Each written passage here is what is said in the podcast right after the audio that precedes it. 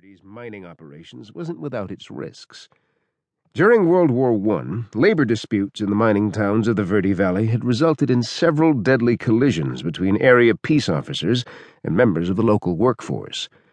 On the afternoon of Tuesday, July 16, 1918, 63 year old James Lowry, a former Yavapai County sheriff, was working as a deputy at the United Verde extension mine in the community of Verde when he was shot and killed by a man named Porfirio Hernandez during a labor dispute.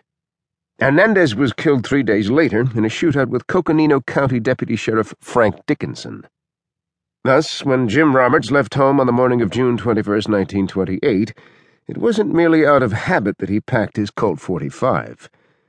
Just before 11 a.m., while Roberts made his rounds, two armed men, later identified as Willard Forrester and Earl Nelson, walked into the Clarkdale branch of the Bank of Arizona, pulled out their guns, and within a few short minutes had stuffed $40,000 in cash in a burlap sack.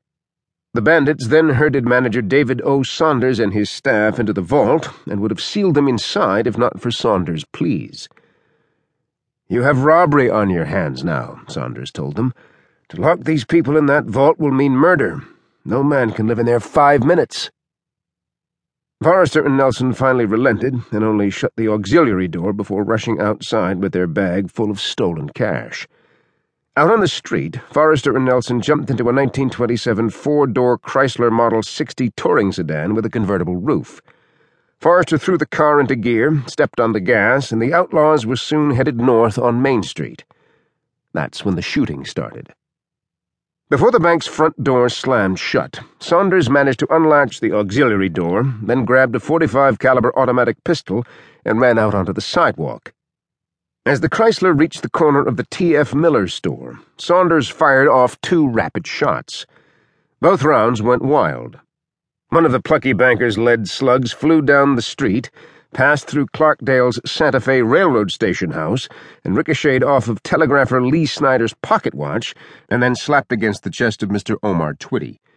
Neither man was seriously injured. As soon as Jim Roberts saw Saunders with a gun in his hand, yelling something about the bank being robbed, he sprang into action. Roberts would later recall that Nelson spotted him right away and banged off five quick shots in his direction. If the 21 year old bandit thought he'd put a scare into the old man, he was dead wrong. Roberts didn't flinch. Instead, he calmly pulled out his well worn Colt single action revolver, thumbed back the hammer, and took aim. Roberts would tell a coroner's jury what happened next. I pulled down on the fella at the wheel and fired three shots. The car had about reached the rear of Miller's store when it swerved to the left, struck a guy wire on a telephone pole, and brought up at the corner of the new high school building. Forrester's Chrysler could move pretty fast, but not fast enough to outrun a 200 grain lead slug from Robert's six gun. One of the lawman's three 45 caliber balls tore through Forrester's head, lodged in his brain, and killed him instantly. After the sedan slammed into the local high school, Nelson, who was splattered with his partner's blood, attempted to make a run for it. Moments later, he was apprehended by a pair of citizens who turned the bank robber over to Uncle Jim. The following day, the Verde Copper News would report the results of the coroner's inquest in the killing of Willard Forrester by Clarkdale's aging peace officer, finding that the shooting was justified and was done in the discharge of duty. Nelson and Forrester had planned their heist for several weeks, stockpiling an arsenal of firearms, including a rifle, two shotguns, and several pistols along with roofing nails which they intended to spread on the roads to slow down any pursuers.